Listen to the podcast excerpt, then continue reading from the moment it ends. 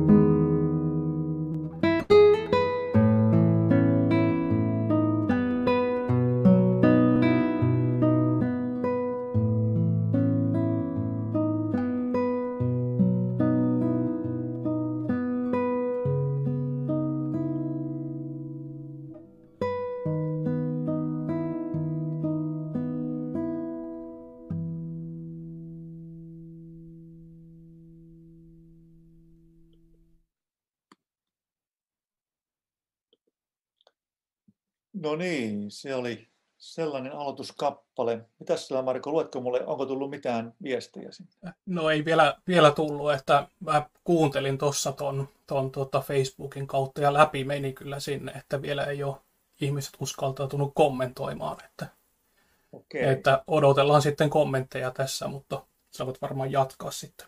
selvä. Okei, laittakaa joku kommentti, niin mä tiedän, että tota siellä joku on langoilla. Niin tota, joo, eli lähdetään kattoon, kattoon tätä esitystä sitten. Mä laitan tuosta tuommoisen tuota niin, niin, ähm, PowerPointin näkymään teille. Noin. Sitten kuitenkin tähän tuli heti tilauksesta niin kommentteja. Rauha, tyyneys, auringonlasku, varmuus. Rauhoittavan energisoivaa. Ajaton tyyni. Mukava tuo kitara tuntui soivan kuin itsessäni. Säveltäminen rauha. Rauhoittavaa, ehkä vähän haikeaa. Joo, kiitos. Siinä tulikin paljon kommentteja jo sitten heti heti kättelyssä. Niin tota, kiitos teille, kun olitte aktiivisia. Tosi mukava kuulla. Ja se tämmöisiä rauhallisia tunnelmia. Oli kiva joku laittaa niin säveltäminenkin sinne mukaan. Ehkä semmoinen ihminen, mikä, oliko näin, että säveltäminen oli yksi sana siellä. Kyllä, kyllä. Joo. Ehkä joku henkilö, joka on tehnyt itse musiikkia myöskin. Ja tämä itsekin tykkään, tämä on semmoinen niin kuin kiva tapa niin kuin itselleni rauhoittaa itseäni, että eli mun kaveri Esa sanoi aina näin, että musiikki on silleen kivaa niin kuin tavallaan lääkekaappi tai sillä tavalla, että on semmoista musaa, mistä tietää, että varmasti tulee aina hyvä olo, kun sitä kuulee. Ja mulle itselleni tämä on ehkä sellainen biisi, Andrew Yorkin Squares Suspended, neljöitä venytettynä, niin tuota, tämä on kyllä semmoinen biisi, että se aina mulle itselleni toimii semmoisena niin kuin rauhoittavana, mukavana niin kuin tuota, hiljentäjänä. Kiitos. Kiitos. Sitten vielä syksyn teemaan tuli hyvä kommentti mielikuvissa. Näin syksyn lehtien tippuvan hitaasti maahan rauhoittavaa. Joo, tosi kiva. Ja mäkin usein käytän just tämmöistä ilmaisua, niin kuin äsken käytin, että ajatuksia, mielikuvia, tunteita, että tuossa oli kuvattukin tunteita ja tunnelmia. Sitten tosiaan tämmöinen vaikka niin kuin syksyjen lehtien tavallaan tippuminen, semmoinen kiva niin kuin mielikuva. Nehän nivoutuu toinen toisiinsa, että mielikuvat herättää tunteita ja tunteet herättää mielikuvia. Että, tota, että, että joo, kiva kun tämmöinen mukava kirjo saatiin kokemuksia jo siihen tota, heti alkuun tähän. Kiitos teille paljon, kun olitte aktiivisen. Tulee varmaan viiveellä Markolle, mä luulen. Ne tulee vähän viiveellä, täytyy tosiaankin huomata sitten, kun tehdään interaktiivisuutta. Juu, loistavaa. Mutta ei mitään, hei, tota, mä rupean näyttämään teille. Nyt meillä näkyy, että Body, Brain and Heart in Music. body, Mind and Heart in Music, tämmöinen toinen. Okei, ja tässä on näköjään sitten, nyt te näette mun työpaikkanikin tuosta, tota, mutta sittenpä näette, eipä siinä sen kummempaa. Eli tota niin, niin ja tämä on, tämä on niin kuin tämä, tämän Poverin pohja on tuommoinen, olin tuossa sosiologien kansainvälisessä konferenssissa tuossa viime talvena, niin pidin tämmöisen esityksen. Mä käytän sen tämmöisenä ainakin väljänä pohjana tähän omaankin esitykseeni tosiaan, että, tota, että, että keho, mieli ja sydän musiikissa, nyt lukee vaikka tässä. Ja tota, joo, katsotaan sitten mitä kaikkea tässä keksitään. Aha, loistavaa. Noinko se meneekään nyt sitten? Okei. Okay. Uh, hetkinen, sano putkinen.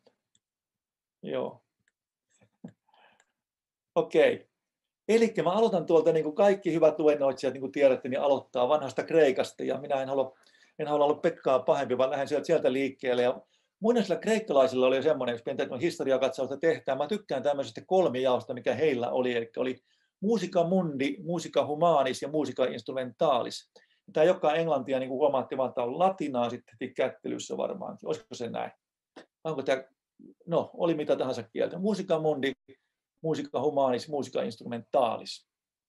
Ja tota niin, niin tarkoittaa sitä, että musiikan mundi tarkoitti niin kuin maailmojen musiikkia, sfäärien musiikkia.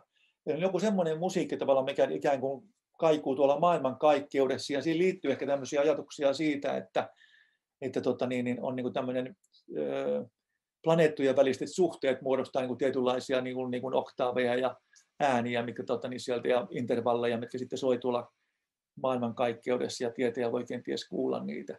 Musiikka humanis on ihmisen sisäinen musiikki, mikä meillä on sisäisyydessämme ikään kuin tämmöisen sfäärien musiikin heijastuksena. Siihen liittyy meidän tunneelämä ja sisäiset jännitteet, kaikki tämän tyyppiset asiat. Ja vasta kolmantena on tämä musiikka instrumentaalis, korvin kuultava musiikki. Eli sfäärien musiikki tuolla maailmankaikkeudessa jossakin, siihen voi liittyä maailmankaikkeuden tosiaan niin kuin mittasuhteet, ikään kuin musiikki, joka ikään kuin pitäisi tavallaan niin maailmankaikkeutta koossa ja kaikuu sieltä, mistä me ikään kuin tavallisin korvin voida kuulla. Ja tässähän on kuvattu niin kuin maa, keskelle ja sitten siinä on näitä planeettoja, kuu ja planeettoja sen ympärillä. Tähän ei pidä niin kuin paikkaansa ihan niin kuin tuota, nykyisen tähtitieteen mukaan, mutta tämmöinen ajatus siitä, että sfäärien musiikki ja planeettojen väliset suhteet ikään kuin siellä jonkinnäköisenä tämmöisenä matemaattisena kaavana ja musiikki. Sitten tosiaan ihminen itse, Da Vincin ihmisen kuva, että samanlaiset maailmankaikkeudet ihmisen sisimmässä. Mitä mun sisälläni tapahtuu? Mä kuullut, olin aikoinaan Matti Bergström ja kuuntelemassa, mikä on aivo, aivotutkija, mikä oli monenlaista filosofiasta kanssa kiinnostunut, ja mä olin hänen yhdellä hänen luennolla, ja hän soitti semmoista musiikkia, mikä oli, tai semmoisia ääniä, mitkä oli niin kuin rot, rotan aivoista niin kuin, niin kuin saatu esille, jotain niin kuin aivojen sähköisiä signaaleja, mitkä oli muutettu sitten niin kuin ääniksi ja semmoista niin kuin tietynlaista musiikin kaltaista ääntä kuului sieltä, mutta ylipäätään tämä tämmöinen ihmisen sisäinen, sisäinen ikään kuin maailma ja sisäinen musiikki. Ehkä sisäiset jännitteet, sisäiset tunneelämä, kaikki tämmöinen, mikä meidän sisällämme liikkuu mikrokosmoksena, jos maailmankaikkeus on makrokosmos. Sitten tosiaan vasta kolmantena tämä, tämä korvin kuultava musiikki, musiikki, musiikka instrumentaalis. Mä jotenkin tykkään tästä niin kuin jotenkin sillä tavalla, että maailmien musiikki, ihmisen sisäinen musiikki ja korvin kuultava musiikki. Lehtosen Kimmo, semmoinen tota, musiikkiterapian grand old man, joka kerran luennoi, mutta sanoi kerran mutta kivalla tavalla, että mitä musiikkiterapeutti tekee. Hän hoitaa sitä musiikkia. Se on aika loogista, eikö niitä? Fysio, fysio, fysioterapeutti hoitaa fysiikkaa, niin musiikkiterapeutti hoitaa musiikkia. No niin, jos tämmöistä logiikkaa pitää siinä, että tavallaan voi miettiä, että hän hoitaa musiikkia tai ihmisen musiikkia meidän sisäisten musiikkia vaikkapa musiikkiterapeutti hoitaa. Tämä on mielenkiintoinen idea tavallaan sille jollakin lailla. Mehän tosiaan paljon puhutaan myös ihmisten välisistä suhteista niin kuin musiikin kautta tosiaan, että, että, että joku, kuka soittaa ensiviulua ja päästäänkö samalle aaltopituudelle ja mennään samassa tempossa ja en päässyt hänen rytmiinsä ja, ja kuka toimii kapellimestarina ja kaikkea tämmöistä. Tämä bändi todella rokkaa, kun puhutaan vaikka työyhteisöstä, että myöskin ihmisten välisten suhteisiin liitetään näitä musiikillisia käsitteitä paljon. Mutta tämä on ikään kuin tämmöisenä johdanteena tosiaan tähän, tähän teemaan, että maailmojen musiikki, ihmisen musiikki, tämmöinen korvin kuultava musiikki, ikään kuin molempina, molemmista ikään kuin jonkinnäköisenä heijasteena, jos näin voisi sanoa. Jos teille muuten tulee jotakin hyviä, hyviä tai huonoja tai siltä väliltä olevia kommentteja tai kysymyksiä, niin voitte tässä matkan varrellakin sitten esittää. Voisi ottaa kantaa siihen, vastaanko tässä matkalla vai jutellaanko vasta lopuksi sitten, mutta voitte olla silleen kyllä ihan reippaita Markolle laittaa viestiä. Okei. Joo. Tämä oli tämä Immanuel Kantin lausehan on kuuluisa, että kaksi asiaa täyttää mieleni niin kuin hämmennyksellä tai hämmästyksellä. Tähtitaivas yläpuolella, yläpuolellani ja moraalikoodi sisimmässäni kaksi, äh, kaksi asiaa täyttää mieleni suurella ihmetyksellä. Tähti taivas yläpuolellani ja moraalikooli sisimmässäni. Eli tavallaan jotenkin, että ikään kuin tämä sama idea, että se, mikä on ihmisen sydämessä, niin jollakin tavalla samanlaiset lainalaisuudet kenties toimii sitten, mitkä on maailmankaikkeudessa myöskin ihmisen sisimmässä. Moraalikoodia voi ajatella semmoisen lainalaisuutena. Sitten tosiaan, tämä on minusta kiva tämä Platonin lause, se tulee myös sieltä Kreikasta vielä hetken aikaa, niin tota, antakaa minun tehdä kansalle laulut, niin en välitä siitä, kuka laatii lait. Antakaa minun tehdä kansalle laulut, niin en välitä siitä, kuka laatii lait. Eli hän näkee sillä tavalla, että laulut ovat voimakkaampia vaikuttajia ihmisen elämässä kuin lainsäädäntö, mikä voi monella tavalla kyllä pitää paikkansa. Lakia joko noudatetaan tai sitten ei, mutta kun kuunnellaan musiikkia, meille tärkeä kappale, niin se sitten jollakin tavalla kuitenkin puhuttelee meitä ja laulu voi muuttaa maailmaa. Ei vähimpänä Virossa tuossa alanaapurissa laulava vallankumous, kun vapautuivat ikään kuin isoveljen Neuvostoliiton otteesta, puhutaan laulavana vallankumouksena.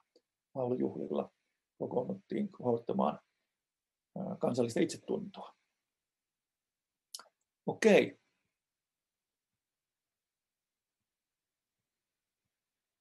Ja mä katson niin kuin nyt kolmesta ikkunasta tosiaan, että mitä kehollisuus ja tämmöinen tavallaan niin kuin, niin kuin ikään kuin ihmisessä oleva materia, materiaalinen itse.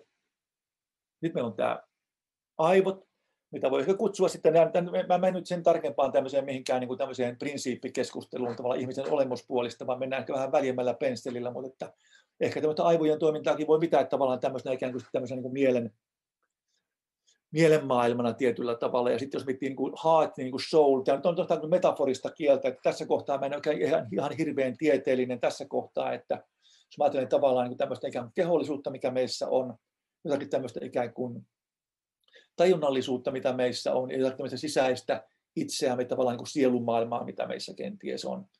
Puhutaan aina puhutaan niin kuin alemmasta minästä tai korkeammasta minästä, niin kuin tiedätte, monenlaisia kuvia ihmisestä, mutta sanotaan, että tämä mind tämmöisenä ikään kuin arkiminänä ja sitten tämmöinen soul ikään kuin tämmöisenä syvempänä oletuksena meissä.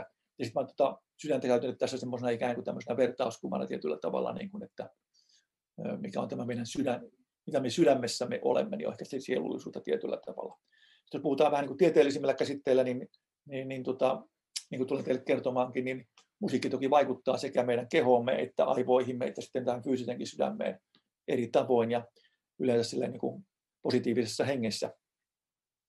Tässä kohtaa voisin sanoa teille semmoisen asian, että jos mietitään, että millainen musiikki on niin kuin hyvää musiikkia terapeuttisesti tai hoidollisesti, niin on sillä tavalla niin kuin hyviä uutisia teille, että yleensä ajatellaan, että ihmisen oma lempimusiikki on hyvää musiikkia meille. Se musiikki, mistä me tykätään, niin sillä on positiivisia vaikutuksia meihin, meihin ihmisiin. Että Teppo Särkämo on väitöskirjassaan tutkinut aivoverenkierron häiriöistä toipuvia ihmisiä ja kaksi verrokkiryhmää, jossa toinen porukka sai kuunnella omaa lempimusiikkiaan ja, ja toinen porukka ei sitä tehnyt, niin tämä lempimusiikkia kuunnellun musiikki ryhmä niin sitten toipui nopeammin ja ylipäätään näin, että se se musiikki, mistä me tykätään, niin se on semmoista meille, meille hyvää. Että periaatteessa niin se on niin kuin, aika hassu ajatuskin, että niin väkisin koittaisi kuunnella itsellensä niin kuin, niin kuin hyvää musiikkia. Että mä, mä olen tämmöisen vitsin keksinyt tästä vähän, tai tämmöinen kokkapuheen, että, että vihaan Mozartia, mutta kuuntelen sitä, koska se on hyväksi minulle. Rakastan Elvistä, mutta en koskaan kuuntele sitä, koska se on huonoksi minulle.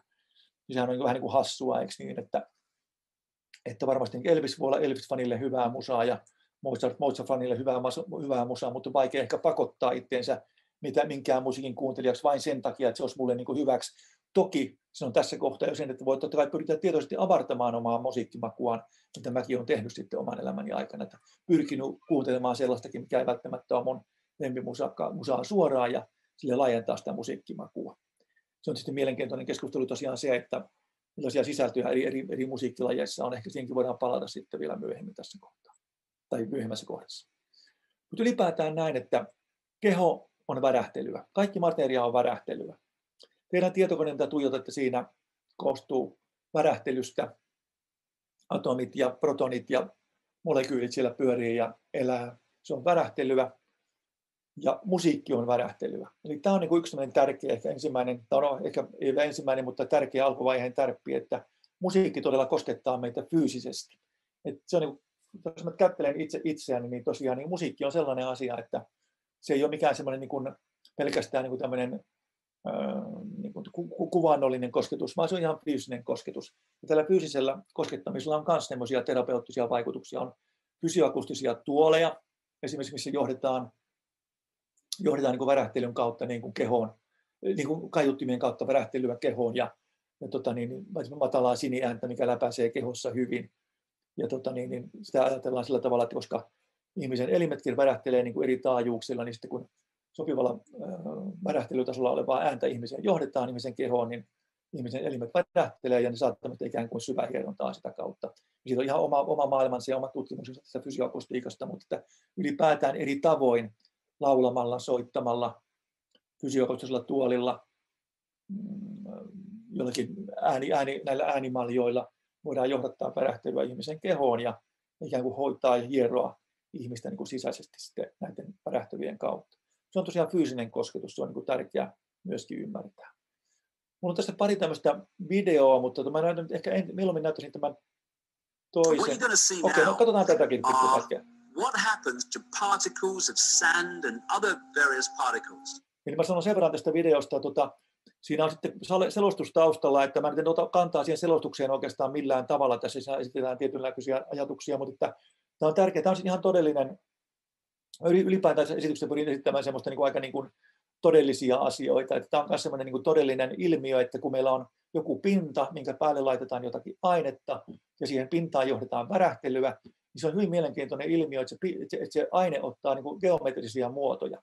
Mä näytän tämmöisen esimerkin ja yhden toisen esimerkin tästä ilmiöstä, että tuota, siinä näkee sen, se, että se musiikki, tai se musiikki tai ylipäätään niin kuin ääni, siis niin kuin värä, vaikuttaa aineeseen, niin se on, mikä tässä on mielenkiintoista on se, että se ei teekään semmoisia niin satunnaisia muutoksia, se, se aine siinä, vaan se ottaa geometrisia muotoja. Mä otan pikkupätkän tästä ja sitten yhden toisen ehkä semmoisen vähän luomumman esimerkin. A sound resonates across a plate and, and resonates those particles in tune with the sound. Because when we think, we're not just sending out a wave which resonates the energy, we're sending out on a frequency outside of the range of human hearing, we're sending out a sound everything is sound. When we think the sound goes out, it resonates the energy around us to that sound. And sound yeah. takes random particles and turns it into astonishing form. And that's how this universe was created. In the beginning was the Word, the Word was sound. So what you looking at? Okei, okay, ehkä tämä riittää tästä ilmiöstä. Eli tota, niin, niin, niin huomaatte sen, että tota, aika mielenkiintoista, että tässä mitä korkeammaksi se, tota, se ääni muuttuu, mitä siellä sitten niin kun johdetaan tuohon pinnalle, niin tota, myöskin tämä aine ottaa, onko nyt jotenkin riisiä vai jauhoa, niin ottaa erilaisia geometrisia muotoja. Ja tämä on, tästä on paljon esimerkkejä tuolta, tuolta niin, niin löytyy internetistä, panee Symatics tai niin kuin lukeekin Hans Jenny Symatics, panee Hans Jenny tai Symatics sinne, niin löytyy näitä paljon tämmöisiä esimerkkejä, että tämä ei ole mitään niin kuin metafysiikkaa, vaan tämä on ihan niin kuin fysiikkaa lähtökohtaisesti. Mä otan vielä toisen esimerkin. Joo, tämä on tämmöinen vähän luomumpi versio tästä samasta ilmiöstä. Tässä mä nyt tein painoin. Joo. Eli tota, hyvä kun nämä näkyy kuitenkin. Niin tässä on tämmöinen, niin kuin sitten tyttö on laittanut tuommoisen tai kuka oli rakentanut tämmöisen torven, ja torven päässä on semmoinen pinta, ja siinä on myös tämmöistä puuteria sitten, niin te näette, että tämä on kiva, kiva esimerkki myös tämmöistä niin musiikin tästä samasta ilmiöstä, mutta vähän, vähän niin kuin eri tavalla, niin mä voin laittaa tämän soimaan. Kuuluuhan se ääni muuten Marko ja Sinikka sinne, että joo.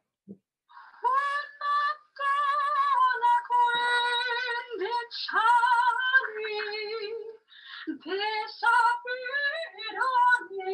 gran modo donde el diavolo all'accordo cosa beni e malcose del saper mali tiene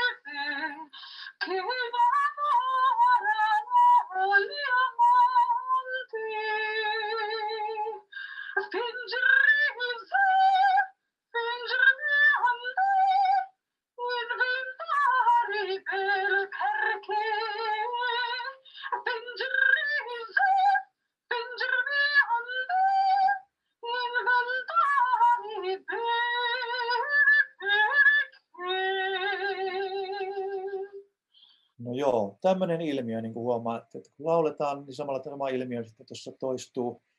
No saisinko me ottaa kantaa tähän, onko, onko, onko millään tavalla manipuloitu tätä koetta, mutta tuota, niin, niin, tämä ilmiö on tietysti tämmöinen ihan niin kuin monella, monella, monella tavalla niin kuin tuota, todennettu, että, että, että, että, että, että niin kuin tuota, materia ottaa geometrisia muotoja, kun se kohtaa sitten värähtelyä, mikä on, on hyvin mielenkiintoinen ilmiö tästä äänestä.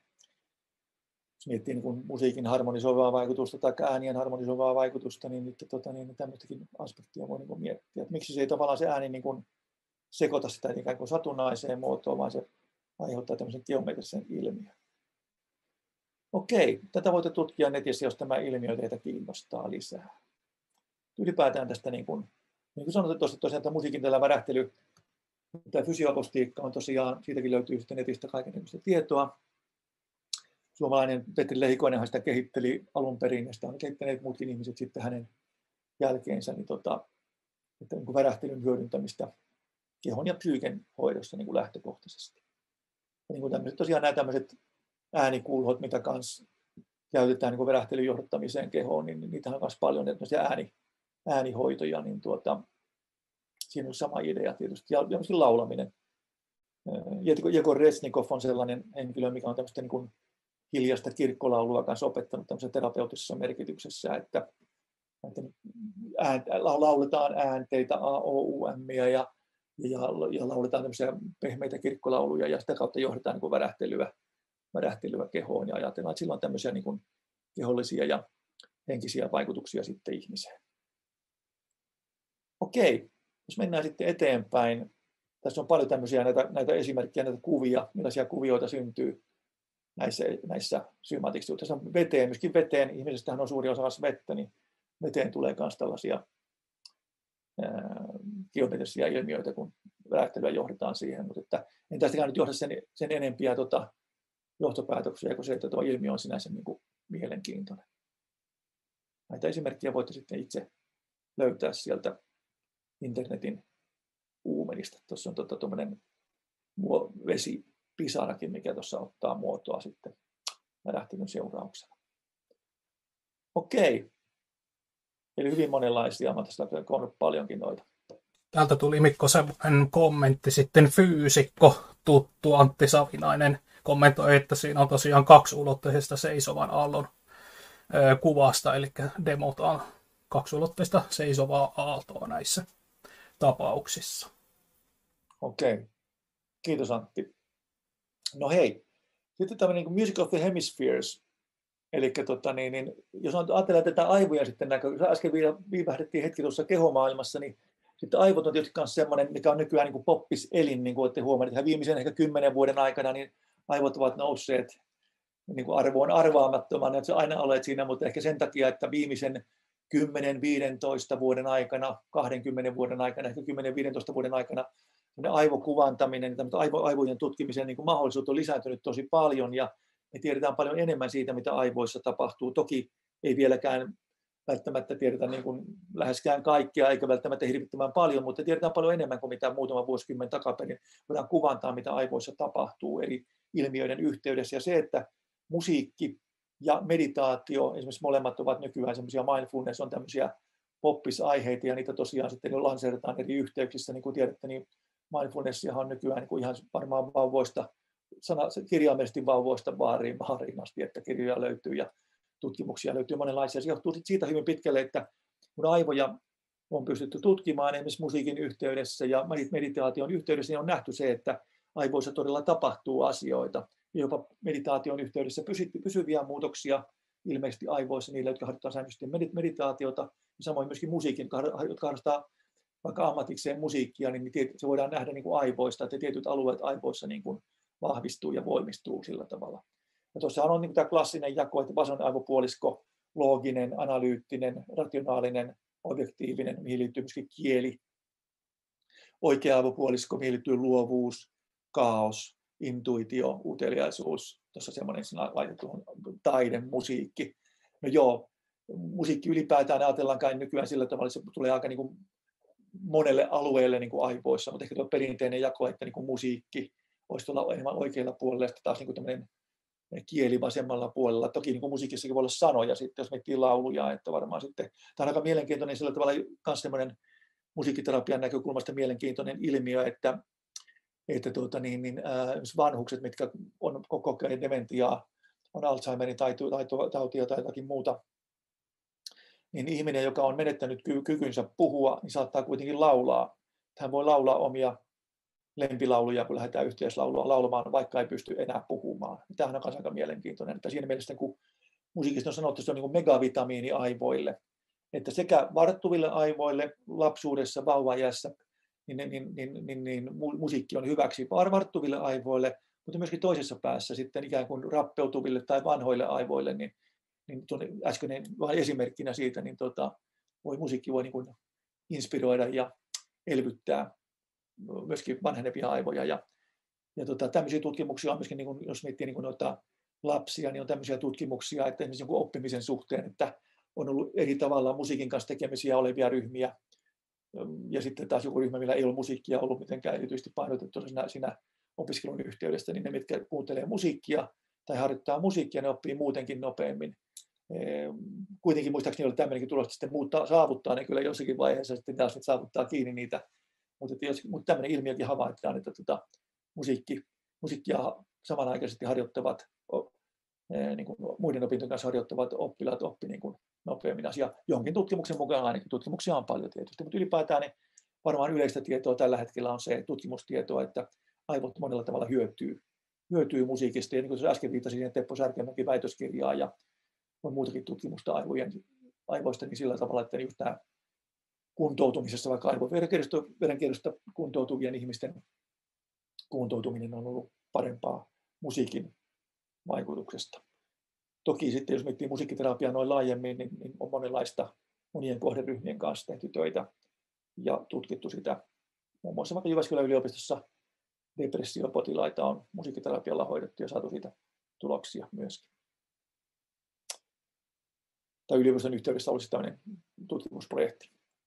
Okei, tällä tavalla, tota niin, ja sitten tästä on vielä, vielä tämmöinen toinen kuva, toinen kuva tästä, niin kuin, ihan en tässä mene pitemmälle tähän, mutta että ylipäätään se, että niin kuin, kans sitä, että, että millä tavalla niin kuin musiikki vaikuttaa moniin alueihin aivoissa. Että onko tämän, tämän dian tarkoitus on lähinnä se, että te näette, että miten moni, monipuolisesti tavallaan aivot voi aktivoitua musiikkia eri tavoin sitten niin kuin harjoitettaessa ja, harjoitettaessa ja harrastettaessa ja kuunneltaessa. Joo. Tota, musiikin megavitamiini aivoille. Mulla on täällä toinen video teille. Onkohan tämä muuten semmoinen video, mikä... No mä otan tän nyt tästä. Tota... Ei ole... Katso YouTubessa sanotaan mulle näin. Katsotaan mitä YouTube mulle sanoo. Pääsetäänkö mua sinne? No päästettiin. Okei, selvä. Eli ollaanpa tyytyväisiä. Mä laitan tämän teille kanssa soimaan. Niin tässä on semmoinen idea, idea oikeastaan, että äskeistä puheenvuoroani vahvistamaan. Tämä on tehty eh, todellisen aivotutkimuksen perusteella. Samsin, Mikko Samsis, tuota, niin tuolta emeritusprofessori tuolta Aalto-yliopistosta, tehnyt paljon aivotutkimusta ja tota, niin, niin hän mulle vinkkasi tämän videon, että tämä on tehty niin kuin todellisten ilmiöiden pohjalta tämä animaatio, ilmeisesti Jyväskylän yliopistossa kohta tulee teksti, tekstikin, missä se on tehty. Ja, ja tota, niin siinä, mä näytän, näytän pikkupätkän sitä, tässä kuunnellaan niin argentinalaista tangoa lähtökohtaisesti, mutta se musiikin, musiikin laji, monikin, ei pelkästään tango vaikuta meihin, vaan tietysti kaikki musiikki jollakin tavalla, mutta ylipäätään se, että tota, niin, niin, tässä näette saman ilmiön, että miten monipuolisesti aivot stimuloituu musiikista Siinä on punainen on korkea aktivaatiotaso ja sininen on matala aktivaatiotaso, niin ihan tämmöisenä esimerkkinä siitä, että miten aivot tanssivat tangoa, jos näin voisi sanoa.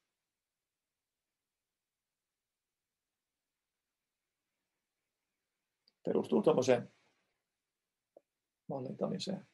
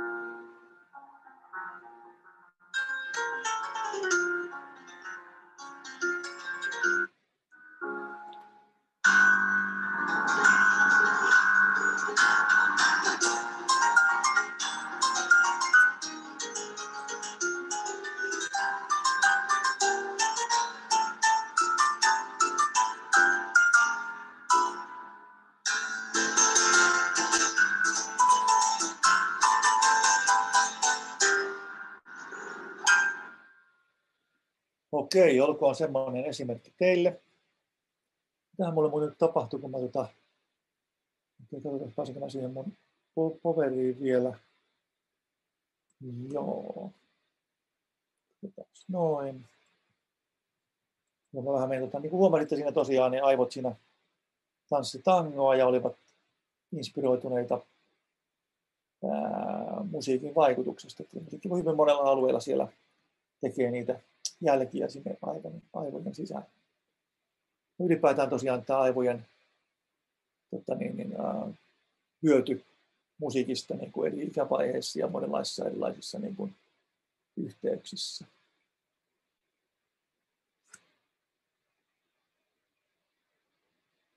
Joo.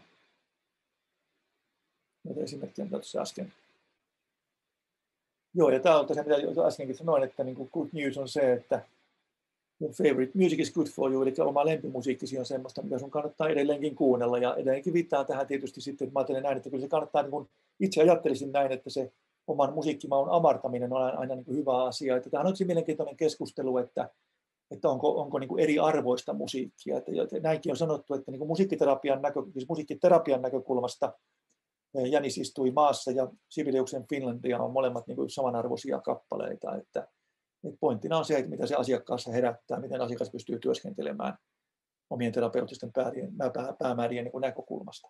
Mutta tietenkin sitten just se, ja näin on tietysti ihan iskelmä, rokki, poppi, kaikki, tai, tai klassinen, niin, niin se mikä saadaan, niin kuin, mikä toimii siinä terapiatilanteessa, niin on tietysti semmoista, mikä niin on hyödyllistä siitä näkökulmasta. Jos miettii niin ihmisen omaa tämmöistä musiikillista omaa elämänkertaa, vaikka mäkin pyysin teitä, jos katsoitte sen mun esittelyn, tämän luennon esittelyn, niin te voitte miettiä oman elämän tärkeää kappaletta, että te voitte vaikka nyt ylipäätään vaikka tämänkin esitelmän jälkeen miettiä, että omaa elämäänne, että mitkä on mun elämän tärkeitä kappaleita, mitä lauloi isäni mulle, kun mä olin pieni. Mulle laulettiin, että tuu, tuu, tupakkirulla, mistä tiesit tänne tulla. Tulin pitkin Turun tietä, hämäläisten härkätietä. Piupau, papuri, jänisse metsässä laukkaa, kettu se juoksi tietä myöten, revontiuku. Näin lauloi, lauloi minun isäni mulle tuossa 60 vuotta sitten. Ja tuota, niin, niin, mitä sitten on ala-asteella kuunneltu ja minkä, minkä tahdissa on menty ensimmäisiin tanssiaisiin, haitu tyttöä tai poikaa tanssimaan ja minkä, minkä, minkä tahdissa tosiaan mentiin naimisiin ja minkä tahdissa erottiin. Mulla on semmoisiakin biisejä ja, ja että minkä kautta löytyy uusi rakkaus ja, ja onko nuoruuden kesäbiisejä ja sun muita niin semmoisen voitte tehdä. Ja jos mietitte tätä omaa niin identiteetin näkökulmasta tätä musiikkia, voitte kysyä itseltänne, että minkälainen ihminen kuuntelee tällaista musiikkia. Ja suosittelen tämmöistä musiikkimatkaa omaan historiaankin tekemään. Ja tota, niin, niin, just niin kuin musiikkiterapiassa on just tärkeä pointti, että voidaan kuunnella ihmisen niin kuin elämänkaaren tärkeitä kappaleita tietenkin on, on ihan mielenkiintoinen kysymys se, että onko tämmöistä niin objektiivisesti tavallaan ikään kuin parempaa tai huonompaa musiikkia, että joku, joku musiikki olisi niin parempi ihmiselle kuin joku toinen musiikki. Niin se on aika mielenkiintoinen kysymys, enkä mä siihen tässä yhteydessä niin kuin ehkä enempää menekään tai pystykään menemään, mutta että tota, tietenkin jos ajatellaan niin tämmöisiä yksinkertaista, niin kuin vaikka nyt on yksinkertaista vaikka rockmusiikkia tai popmusiikkia tai sitten jotakin tämmöisiä niin kuin klassisen musiikin laajoja teoksia, niin tietenkin voisi ajatella sillä lailla, että niin kuin musiikillisena informaationa tämmöinen vaikka niin kuin klassisen musiikin laajat tai joku jatsmusiikin monimutkaisemmat työt on semmoisia just niin kuin, niin kuin kognitiivisesti niin kuin haastavampia ja laajempia kokonaisuuksia. Että ehkä ylipäätään tämmöisen niin kuin keskittymisen näkökulmasta semmoinen niin kuin voi ajatella, että se on niin ikään kuin vaativampaa ja sitä kautta myöskin ehkä niin kuin antoisampaa musiikkia myöskin aivoille. Toki sitten taas jos miettii tämmöistä kevyttä musiikkia, mitä mäkin tosi paljon kuuntelen lauluja, erilaisia, niin se on taas erityyppinen tilanne. Siinä taas toisen tyyppisetkin, ei pelkästään se musiikin niin kuin monimuotoisuus, vaan, vaan myöskin tavallaan se, että mikä se lyriikan viesti on ja mikä on laulajan äänenvärin viesti ja, ja miten eri tavoin siinä niin viestitään asioita. Että joku sanoo näin, oliko se Iski Salomaa, että iskelmä on semmoinen asia, iskelmä on semmoinen kappale, että ihminen osaa niin kuin sen puolet siitä ennestää ja puolet se ostaa. Eli näinhän se usein on niin tässä kevyemmässä musiikissa, että se on jollakin tavalla tuttua, mutta sitten vähän semmoista kuitenkin uutta aspektia siinä, että me päätetään hankkia se itsellemme. Mutta ylipäätään, että musiikissa on niin hirveän monta tavallaan niin kuin tasoa siinä ja näkökulmaa siihen hoitavuuteen, eikä ollenkaan vähäisimpänä välttämättä tuo laulajan ääni. Simon Fried-niminen musiikin tutkija on sanonut, että laulajan ääni on loppujen lopuksi se, mikä kertoo, mistä siinä biisissä on kysymys. Laulajan ääni kertoo sen, mistä siinä laulussa on kysymys. Että tota, niin, niin onko tämä niin pilaa vai onko tämä niin joke vai onko tämä niin ihan täyttä totta. Mä usein käytän, kun mä koulutan ihmisiä tällä, tällä alueella, mä otan saman biisin niin kuin kahden esi, eri esittäjän niin esittämänä. Vaikka ihmisen ikävä toisen luo Mikko Alatalon esittämänä tai Hektorin esittämänä on pikkusen erilainen biisi tai Rakkauden haudalla vaikka Sakari Kuosmanen tai Jonna Tervomaan esittämänä voi olla vähän erilainen. Että, että tota, tai joku kulkuriveljeni Jaano, ehkä Sieluveljen tai Tapio Rautavaran esittämänä vähän erilainen biisi, että se laulun esitystapa ja ääni on aika tärkeä siinä ja minkä takia joku laulaja on niin kuin suosittu, niin ehkä joku siinä äänessä kertoo, että tämä ihminen tietää, mistä se laulaa, tai ylipäätään siinä on jotakin sellaista, niin kuin mitä mun sieluni tarvitsee tuossa ihmisen äänessä. Että siinä on joku sellainen viesti, mikä ei välttämättä suoraan liity siihen laulun tekstiinkään tai sanomaankaan, vaan ylipäätään siinä on joku sellainen message, message siinä, siinä, siinä tota, viesti siinä äänen soundissa, mikä niin kuin on, koskettaa niin kuin minua jollakin lailla. Eli tällä tarkoitan sitä, että on niin kuin aika monta tasoa, tasoa siinä, että miten musiikin sitä hoitavuutta voi niin kuin ajatella. Tai, tai kitaran soundi. Äsken, äsken kuunneltiin hyvin pienimuotoinen kitarakappale siinä alussa, niin, niin, niin miten sitä soitetaan, mikä soundi sieltä niin kuin tulee. Totta kai musiikin rakenteet ja muodot on taas sitten yksi, yksi juttu. Että mä itse kyllä uskon siihen, mitä tiedän, on varma siitä, että hyvin, hyvin monenlainen musiikki voi olla niin kuin terapeuttista ja kuntouttavaa, mutta että samanaikaisesti kyllä rohkaisen myöskin niin kuin haastamaan omia aivoja ja omaa sielua, esimerkiksi kuuntelemalla klassisen musiikin mestariteoksia tai jazzmusiikin mestareita, että varmasti ei mene niin hukkaan se ponnistus. Mitenkään tässä yhteydessä itse tosiaan niin kuin todella paljon kuuntelen kaikenlaisia lauluja ja niitä arvostan tosi tosi paljon laulun kirjoittamista niin kuin taidemuotona. Okei, joskin kun se olisi 20 minuuttia pitkä niin sinfonia, tähän kaikki sinfonian eri tota, niin, niin melodia kulut tekstitetään, niin sitten se olisi makea laulu. Okei. Ja musiik, musiikki ja sydän, tämä menee sitten sielun maastoon sitten kanssa, että, että meillä on sekä tuommoinen niin kuin, tota,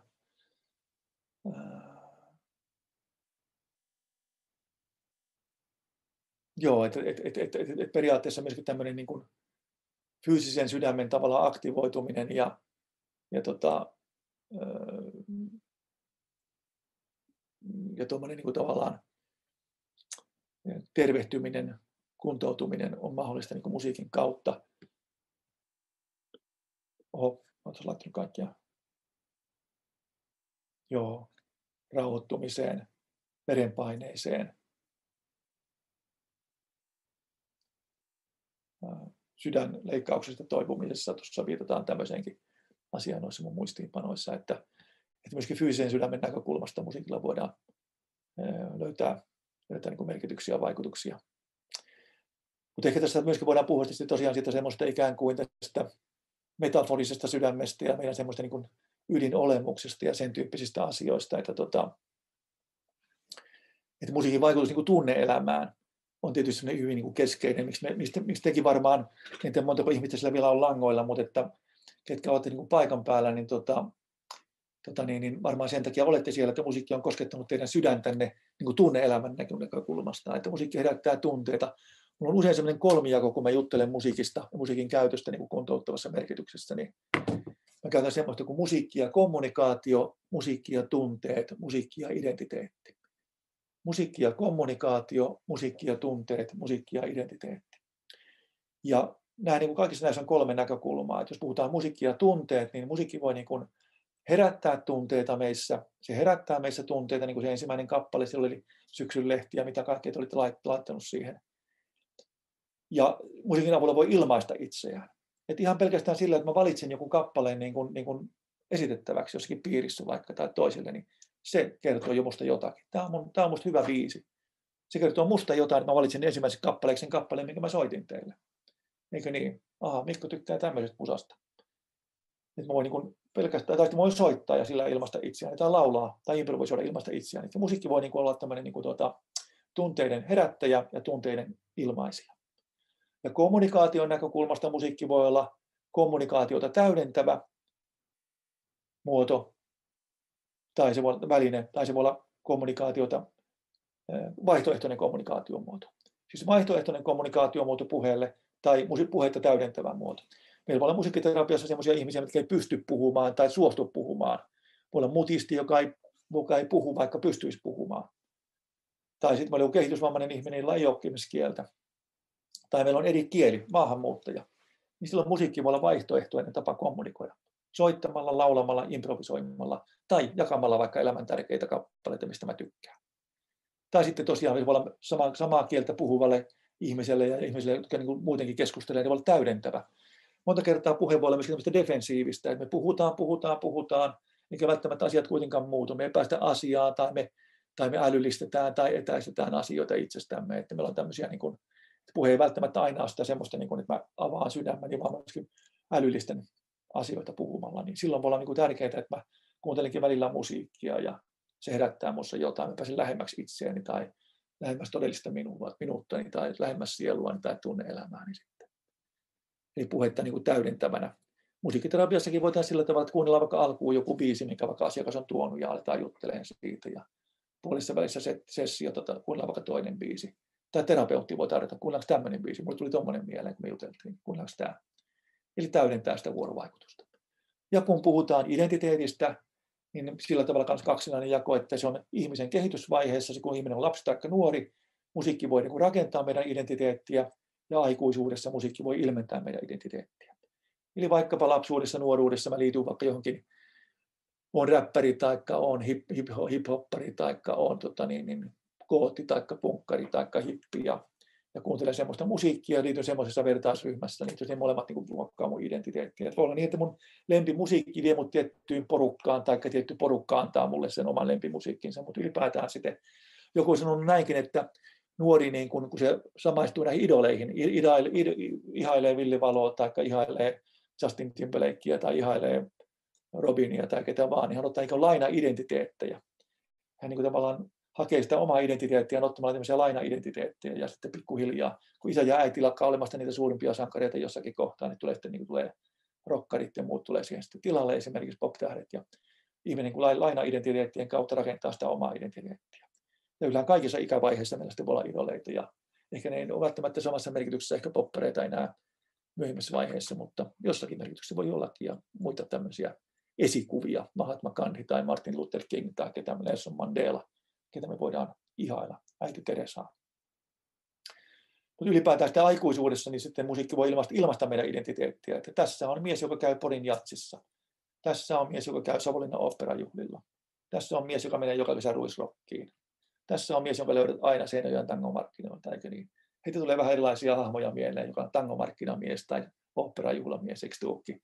Joku voi käydä niissä kaikissa voisin itsenikin löytää. Mä ainakin olen ollut Porijatsissa ja Ruisokissa ja Savonlinnan operajuhlilla. En ole vielä tangomarkkinoille ehtinyt, mutta sinnekin voisin mennä. Että, että tota, niin, mutta ylipäätään, että mä niin kuin omalla lempimusiikilla niin, niin kuin tavallaan myöskin kontekstoin itseäni tai ilmaisen itseäni, että mä oon tämmöinen, tämmöinen jätkä, että mulla on tämmöinen musiikki koskettaa mua, kuuluu mun identiteetti. Mutta varmasti kaikissa vaiheissa musiikki myöskin siis nuorillakin, jos ilmaisee sitä identiteettiä ja vanhemmillakin se voi rakentaa. Että kyllä se musiikki, mitä mä kuuntelen, niin niin tietysti se on vähän niin on myöskin tietoista itsensä rakentamista. Mä kuuntelen tiettyä artistia, vaikka meillä on tietynlaisia viestejä omassa musiikissaan ja vahvistan tiettyjä asioita vaikkapa itsessäni. Joo. Ja tuohan mielenkiintoinen, että on laulun, lauluvoima ylipäätään, niin kuin jotkut laulut ovat tosi merkityksellisiä. Billy Holidaylla on semmoinen biisi kuin Strange Fruit, mikä kertoo niin kuin Yhdysvaltain etelävaltioiden rotuvainoista. Strange fruit tarkoittaa siis niin kuin mustien, mustien ihmisten ruumiita, mitkä roikkuu puista hirtettyinä. Se on se strange fruit. Että, tota, niin, niin, strange fruit hanging in the southern trees.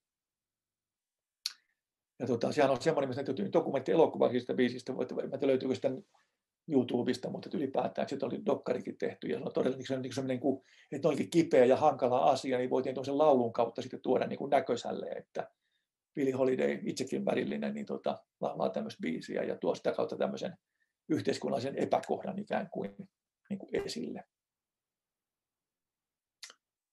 Vai esimerkkinä ikään kuin laulun voimasta. Että kun Imagine, vaikka Lennonin biisi, niin jos miettii tavallaan, mä muistan, just meidän tuttu kaveri sanoi kerran, että se on jännä, että kaikki tietää sen biisin. Se käytti tätä esimerkkiä Imagine, Lennonin Imagine, että en tiedä, tunnetteko te kaikki sen biisin, mutta näitä mun kaveri sanoi, että kaikki tietää, mikä on Imagine, se on Lennonin laulama biisi. Ja tämmöinen ikään kuin kaikkien yhteinen tämmöinen niin kuin unelmabiisi tai tällainen tavallaan paremman maailman haikailubiisi sitten. Että musi, jotkut kappaleet saattaa tulla tämmöisistä niin kuin elämää suuremmiksi tietyllä tavalla. Joo, ja jokaisella on tietysti omia niitä oma, omaa elämänsä suurempia, jos näin voi, oman elämän suuria biisejä. Mä muuten semmoisen tuohon vielä, kun mä annoin teille inspiraation, jos haluat tehdä omaa musiikillista oma elämänkertaa itselleen, tehdä Spotify-listan tai YouTube-listan, että mistä se, mitä isä tai äiti lauloi teille siellä kehdossa tai kehdon ulkopuolella sitten, tota, niin, niin, ja mitä kuuntelitte tänä aamuna, kun lähditte töihin, tai mitä kuuntelitte tänään, kun tulitte tähän esitelmään, autolla vaikka, niin mitä musaa kuuntelette, niin voitte myöskin miettiä, että mikä on teidän tulevaisuuden kappale. Mikä voisi olla semmoinen kappale, mikä kertoo jotain mun tulevaisuudestani. Että onko semmoinen, mitä nyt kuuntelen, joku semmoinen kappale, mikä voi liittää tulevaisuuteen, tai tuli mulle mieleen joku kappale, että tämä voisi olla mun tulevaisuuden biisi. Mä olen sen jälkeen ottanut sen tähän ohjelmaan, tämän tulevaisuusbiisin, kun mä ihmisiä pyydän tekemään omia musiikillisia oma elämänkertoja, kun olin tuolla Diakissa kerran juttelemassa musiikkiaiheesta, yksi tyttö kuunteli silmät kiinni semmoista kappaletta, se oli vielä Coldplayn Politic, muistaakseni se biisi. Ja hän sanoi sen biisin jälkeen, että musta tuntuu, että tämä kappale kertoo jotain mun tulevaisuudesta. Se oli musta niin, sanottu niin koskettava, wow. Silmät kiinni, sitten nuori tyttö kuunteli parikymppinen. Tämä kertoo jotain mun tulevaisuudesta, niin mä tykkäsin, että oli hyvä, hyvä juttu, että tätä voitte miettiä. Ja mä itse ajattelen jotenkin näin, että varmaan hyvin monta kertaa se musiikki, mitä me kuunnellaan esimerkiksi niin kuin hyvin paljon niin kuin nyt tänä päivänä, niin se kertoo jotain meidän tulevaisuudesta. Ehkä joku sellainen päätös, mikä on alkanut niin kuin itään mussa.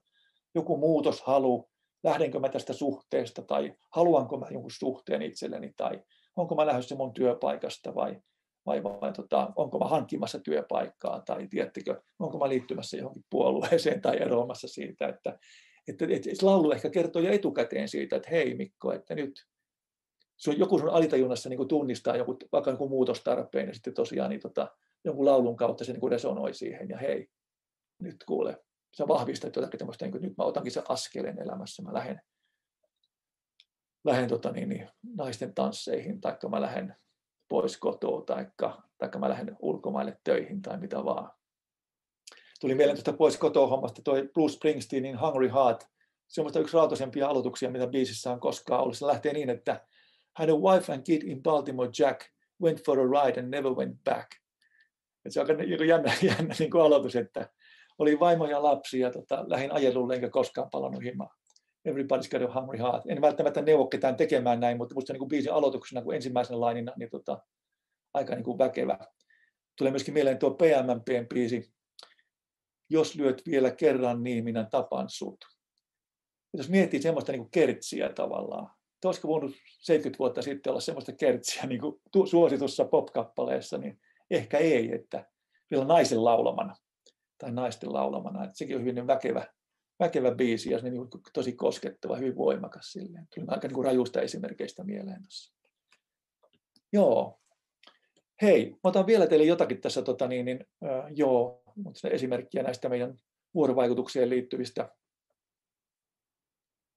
että miten voidaan kuvata niin asioita meidän elämässä niin musiikin kautta, että hänellä on hidas tempo ja meillä on sama rytmi ja päästiin samalle aatupituudelle ja ryhmässä on harmoniaa tai disharmoniaa ja älä mene sooloilemaan ja tota mä komppaan, aina puhutaan silleen.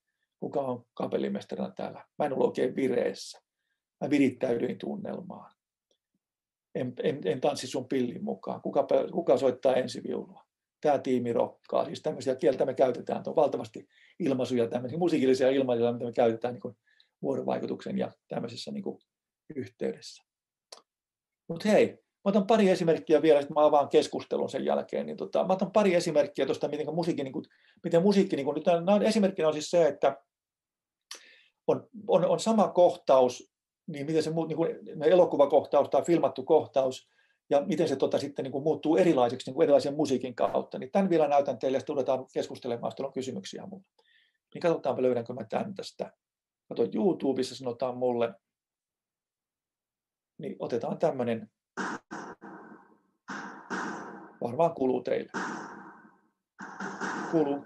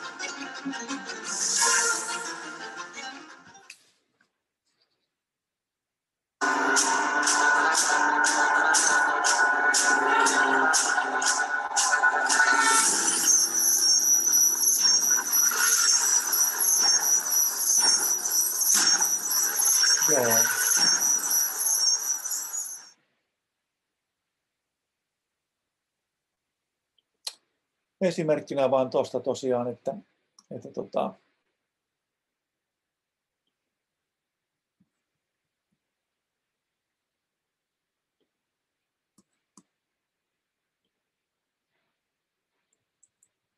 vähän, joo, tota,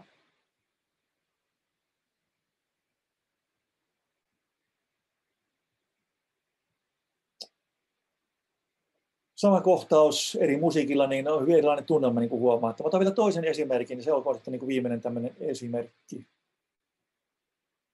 Mm. Joo, tämä on aika kiva. Kattokaapas tätä, tota, niin, niin, tässä on tota, niin, niin, kans sellainen, että sama kohtaus e, muuttuu erilaiseksi, kun musiikki vaihtuu. People may not realize is that music is an incredibly important part of film If used correctly, it can enhance the emotions of any scene. For example, the music you're listening to right now is making me seem like the coolest, smartest guy in town. Get that wrong, it sounds like this. What many people may not realise is that music is an incredibly important part of film and television. Do you see what I mean? That was just one example of how music can change the viewer's perspective. Let's have a look at a couple more. Okei. Okay. Niin nyt tulee sellainen mielenkiintoinen esimerkki. Sama kohtaus kahdenlaisiin musiikille. Katsokaa, miten se muuttaa muotoaan, tämmöinen vuorovaikutus, kun musiikki on eri. Katsokaa tämä. Did you take? Ah, cheers.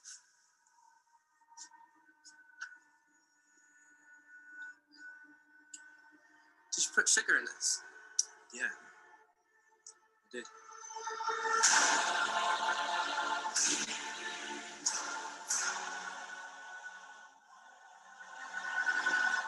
assume the tea drinker isn't very happy with the fact sugar's been put in their tea, because the music is telling us this. However, if we replace the music with something else, we get this. Did you put sugar in this? Yeah, I did.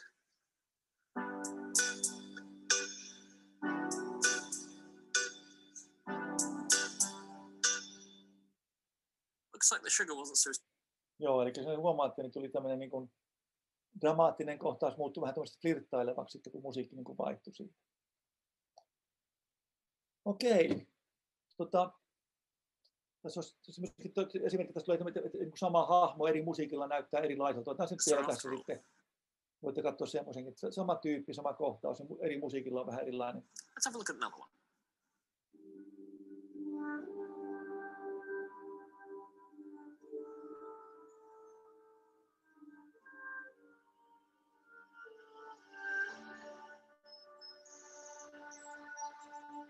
Music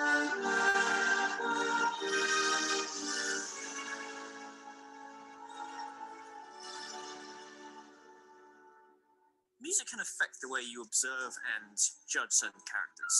The man we just saw seemed like a hero or some sort of leader. But if we change the music, Et sama henkilö, mikä äsken oli niin kuin sankarin kaltainen, muuttuu niin kuin roiston kaltaiseksi, kun on erilainen musiikki. the villain.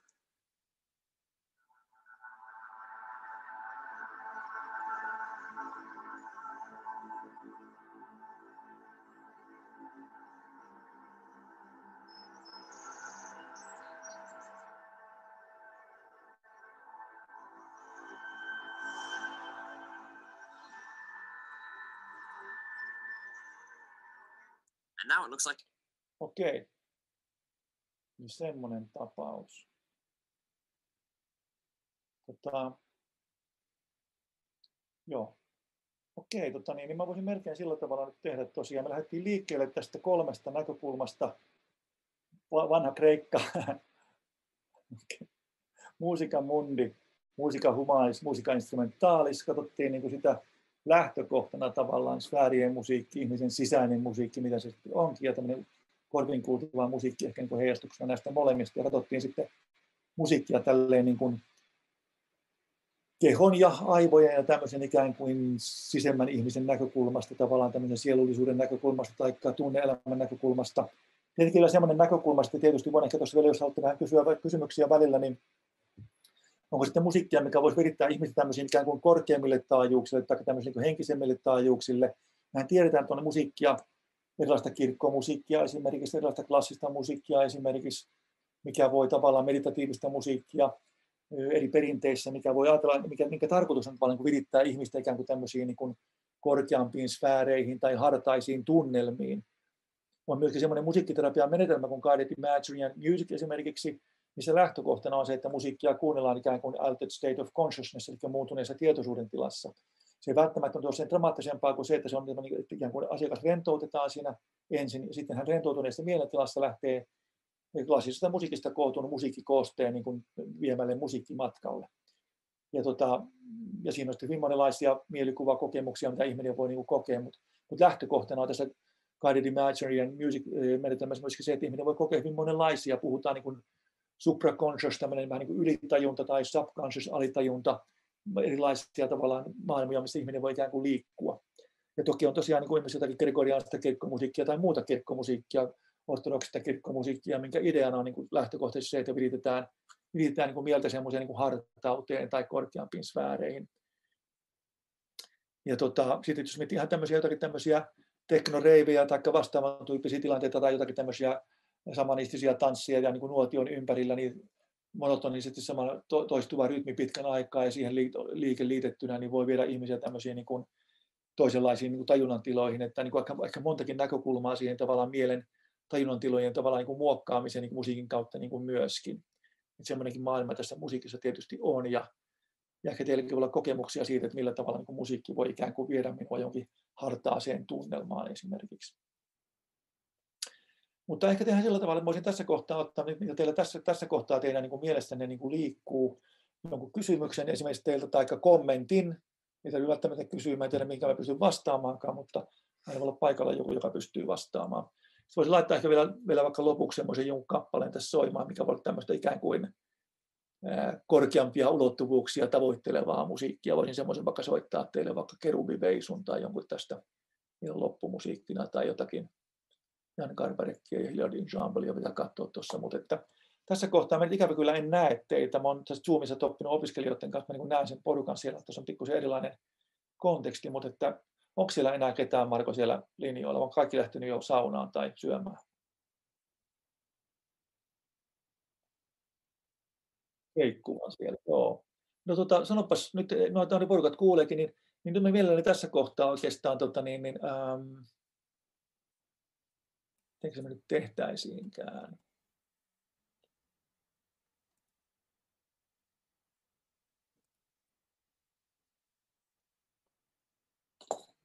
tehdään nyt sitten, semmoinen juttu, tota, nyt jos teillä 20 vielä on, niin otetaan tämmöinen nyt tässä kohtaa semmoinen ikään kuin tämmöinen tota, vielä kuitenkin yksi musiikki, nyt tähän äskeiseen puheenvuoroon niin kuin liittyen. Että jos mä ajattelin nyt sitten, että mä otan vielä tämmöisen ikään kuin, kun puhutaan nyt tämmöistä niin kuin aivot, sydän, sielun, mielin näkökulmaa, niin otetaan vielä yksi biisi, mikä voisi liittyä tämmöiseen ikään kuin öö, mielen virittämiseen tämmöisiin niin kuin korkeimmille taajuuksille. Sekin on aika niin kuin laaja aihepiiri tietysti tavallaan niin kuin on monenlaista teoriaa siihen liittyen. Just antiikin Kreikassa edelleen on näitä moodeja esimerkiksi, mistä voi ajatella, että ne on tämmöisiä erilaisia tunnetiloja, mitä musiikit luo, mutta otetaan kuitenkin tässä tämmöinen yksi kappale ja sen aikana rakkaat ystävät, kun ette ole vielä lähtenyt saunaan, ettekä lenkille, ettekä naisten tansseihin, ettekä diskoon, niin olkaa nyt vielä tässä viisi minuuttia, niin voitte tämän musiikin aikana vielä fiilistellä, mitä tämä musiikki teissä herättää ja koko tätä mun esitystä, että mitä se on teissä. Mä mielelläni otan palautetta, että miltä on, miltä on tuntunut kuunnella tätä mun esitystä ja mitä teissä on herännyt tänne esityksen niin kuin aikana, niin olkaa reippaita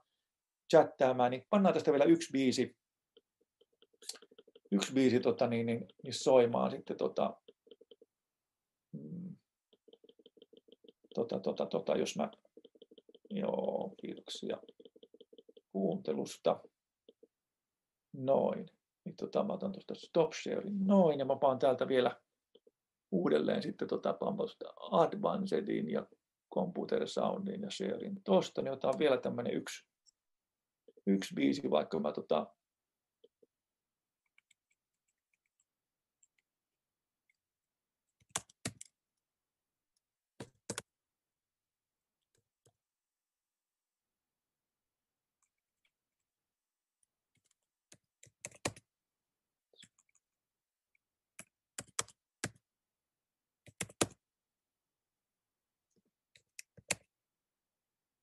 Joo, mä otan tästä tota...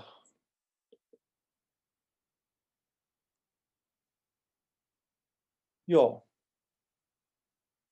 Lähtee tämmöinen kappale. Tämä on vajaan viisi minuuttia. Niin tämän aikana voitte kirjoitella sinne tosiaan sitten niin kuin fiiliksiä ja sitten mitä haluatte sitten kysyä tämän jälkeen tai tämän aikana Markolta, niin katsotaan mitä tapahtuu. Tämä on siis Kerubi Veisu Rahmanenovin sävellys mielestäni.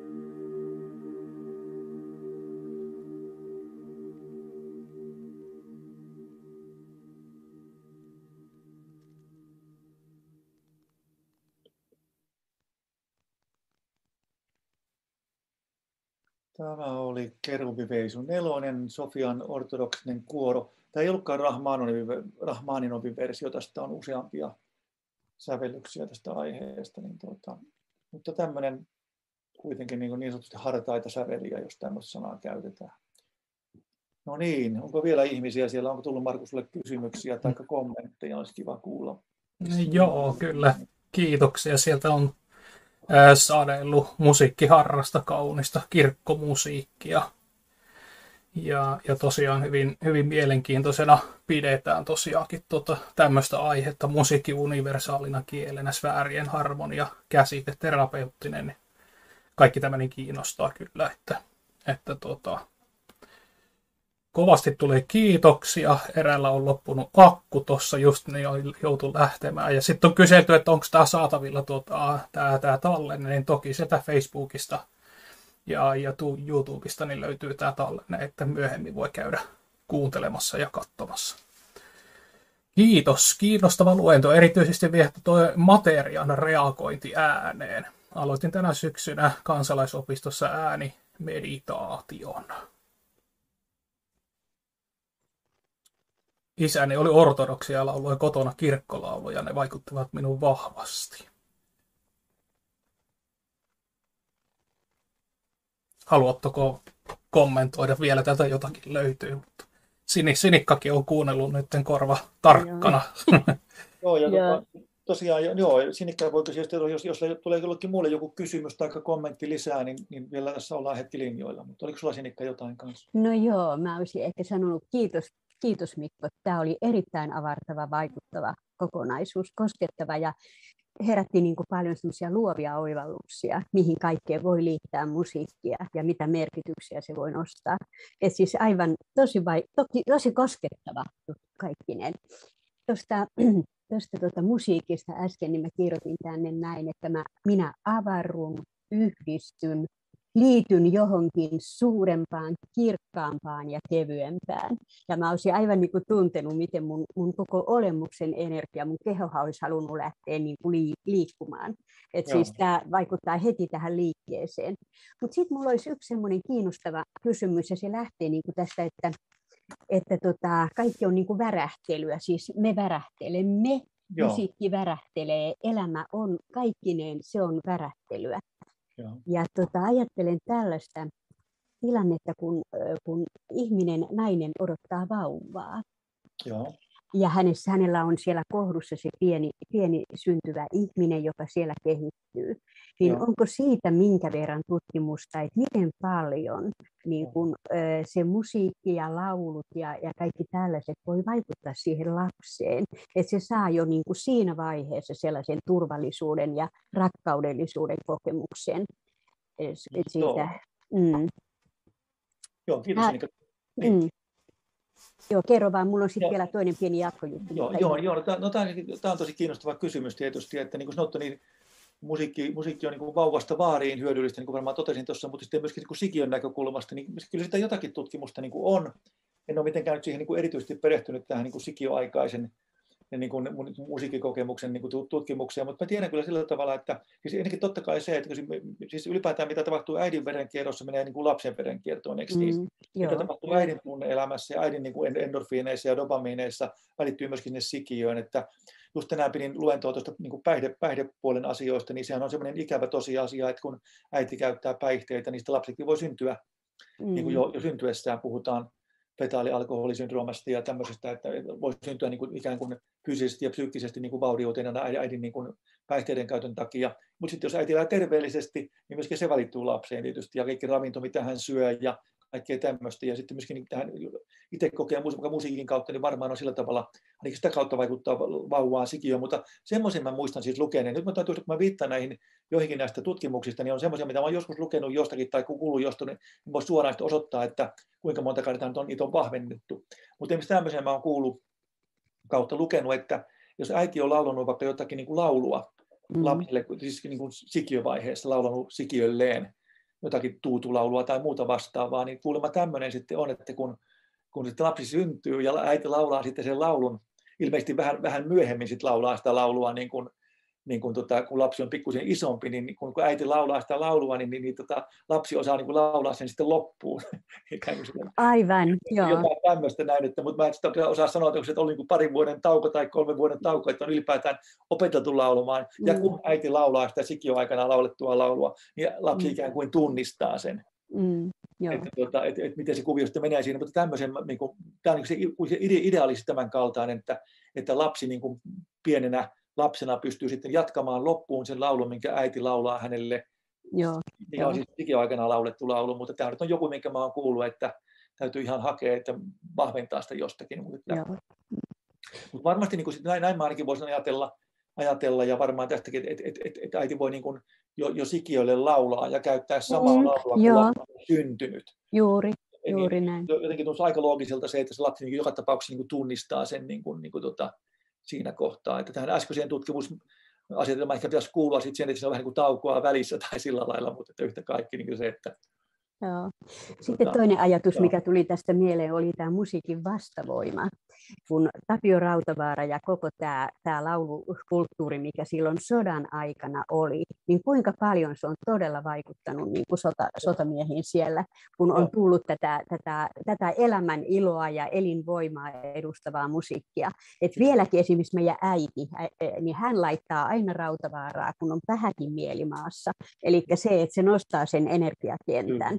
Mm. Eli tämä, tämä, tämä voima, mikä sillä on, niin se on, se on äärimmäisen suuri. Se on todella suuri. Ja just, just tämä, että onneksi meidänkin maassa on niin sille menty eteenpäin, mistä niin ehkä vähän puhutaan, mutta mikä on selvää, että ennen vanha oli tämä rillumarei-kulttuuri, mihin Rautavaarakin mm. varmaan vähän niin kuin laskettiin, että on niin kuin tämä mm. kansankulttuuri, sitten on tämä niin kuin korkeakulttuuri, mikä on niin kuin hienoa taidetta. Mm, vaikka, vaikka tosiasiahan on tämä, että se että se rillumarei-kulttuuri tai tämmöinen kansanmusiikki on aina vedonnut ihmisiin, siksi se on sitä. Ja nykyään sen arvo niin kuin ymmärretään. Ja se on Kyllä. Niin kuin, oliko sitten Juise Leskinen osa ensimmäisiä, mitkä kutsuttiin linnanjuhlille, että voidaan kutsua tämmöinen mm. kansanmuus, kansantaiteilija ikään kuin linnanjuhlille, ja nythän on ollut vaikka iso pino sen jälkeen siellä, ja mitä kaikkea väkeä siellä on ollut sitten tota, niin, enemmän tai vähemmän edukseen sitten aina mutta tuota, niin, niin enemmän yleensä tietysti. Muista oliko sitten on joku näyttelijä, mikä olisi ollut porttikello, mutta ylipäätään kuitenkin, niin, no, niin tuota, et, et, et, ymmärretään sen, sen, sen, sen musiikin. Ja, mutta Rauttavaarasta semmoinen huomio, mikä mä tein aikoina, kun mä tein paljon,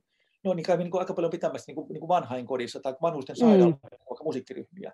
Mutta Rautavaara on jännä hahmo, että se tuntuu olevan todella tärkeä niin kuin tietyn Joo. sukupolven ihmisille, niin kuin ehkä niin kuin meitä vähän vanhemmille. Niin se on jännä, kun vaikka niin kuin, mä ihan esimerkkinä niin kuin tämmöinen, niin kuin esimerkin kaltaisesti kerron tämän, että jos vaikka, niin kuin, vaikka eri, eri että aha, tämä on Olavi Virta, niin se on, aha, tämä on Henri Tiil. Ei, mutta tämähän on Tapsa. Mm. Tapio Rautavaara, se on niin kaikkien niin kuin yhteinen, kaikkien, kaikkien suomalaisten yhteinen isoveli tietylle sukupolvelle. Joo, että hän on artistina ollut kyllä ihan niin kuin, niin kuin mä jotenkin rupesin kunnioittaa ehkä enemmän, että, miten, niin että aina kun tosiaan niin kuin, niin kaikki tiesi niin tarinan hänestä. Just, mm. minun, minun veli kävi saunassa Tapsan kanssa ja minun isä oli yhtä aikaa jossakin sen kanssa. Että ne tuntui niitä tarinoitakin löytyvän sitten Tapsasta niin ihan toisella tavalla kuin muistaa. Että se oli semmoinen Aivan. todella myyttinen hahmo niin kuin ehkä, ehkä meitä pari 30 vuotta tai niin meidän, meidän vanhempien sukupolvelle siis. Joo. Tosi paljon kiitoksia Mikko. Ja mä annan nyt puheenvuoron niille tuonne Markolle, että jos sinne on tullut niinku kysymyksiä lisää. Mutta kiitos sulle, tämä oli hieno alku meidän Tarjalle. Kiitos, kiitoksia Sinikka. Onko vielä Joo. Marko siellä? Tää, tää lennätte kyllä tosiaankin niin tuota meidät sinne, sinne tuota hengen taivaille ja, ja hyvän alkuun tämä sun luento. Mä voin tähän vielä ottaa tosiaankin pari, pari kommenttia. Esityksesi herätti paljon ajatuksia Suomen kansan elävän musiikin kaipuu ja sen vaikutus. Oma työ varhaiskasvatuksessa, jossa 1-3 vuotta ja ma- maahanmuuttajataustaisia lapsia, heille musiikin ja sanojen ää, tuoton merkitys. Omat biisit, yhteiset biisit kumppanin kanssa sekä mitä mm-hmm. nuorten aikuisten kanssa kuuntelemme yhdessä.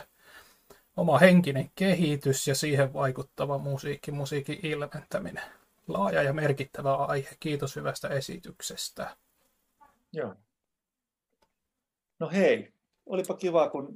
Oliko vielä joku siellä? Joo, sitten on tuossa, ja kun kaikki on värähtelyä, niin melkoisen kokonaisvaltaisesti musiikki vaikuttaa sikiöön, eli palataan tähän, Aha, tähän vaikutukseen. Joo. Alkuperäiskulttuurissa äiti on saanut lapsensa laulun suoraan kosmoksessa, laulanut tätä laulua lapselle mm. ja myöskin aikuisena tätä laulua on laulettu joissa kulttuureissa paha tehneille aikuiselle, jotta hän muistaisi alkuperäisen olemuksensa. Mielenkiintoinen. Okay. Kyllä, kiinnostavia, kiinnostavia pointteja. Mutta hei, todella paljon kiitoksia nyt sitten yleisölle myöskin. Oli kiva, kun olitte paikalla ja kiva, kun kommentoitte noin reippaasti heti alusta lähtien. Tuli hyvä fiilis siitä. Ja oli kiva teidän kanssa jutella ja tosiaan niin, tota, ää, palautella omaa mieleeni ja te, teidän mieleen tämmöisiä musiikkiin liittyviä asioita. Ja, tota, niin, niin, kiitos myöskin Markolle ja Sinikalle isännöinnistä ja emännöinnistä ja Markolle niin alkusanoista ja Sinikalle näistä kysymyksistä ja kommenteista. Oli kiva, mukava tulla teidän vieraaksi. Me oli pientä säätöä tuossa niin kuin aloitettiin, mutta kaikki jälleen kerran ihan niin kuin nappiin sitten kuitenkin. Kyllä, no, näin, näin juuri. Näin se maailmassa menee. Ja tota, tämä on sitten saatavilla tämä tallenne, tota, jotka haluaa nyt lähiaikoina sitten kuunnella sitä vielä uudelleen, niin se on mahdollista. Mutta kiitoksia paljon teille ja jos te tota, niin haluatte minun ottaa yhteyden, mä olen siis Mikko Romppanen ja, ja tuota, niin, niin, mä voin antaa vaikka puhelinnumeron sanoa näin, että se on 0400 382 097. Sä voit laittaa vaikka sinne chattiin, niin mä mietin vaan sille, jos joku haluaa minua vaikka tilata luennoimaan jonnekin, tai muuten sitten soittaa ja jutella, jutella mitä hänessä heräsi, niin tuota, olen aina kiinnostunut kaiken näköisestä yhteistyöstä ja kiva kuunnella ihmisten niin tuota, kokemuksista. Ei kai muuta, mutta on tapana aina päättää kaikki opiskelijoiden kanssakin usein, että rauhaa ja rakkautta, peace and love, yeah. ja rauhallisin mieli. Ja tota, voidaan vielä viettää iltaa sitten tässä itseksemme. Ehkä kuunnella, vaikka te voitte kuunnella teidän elämän tärkeitä biisejä tässä illan, ja minäkin voin tehdä semmoisen. you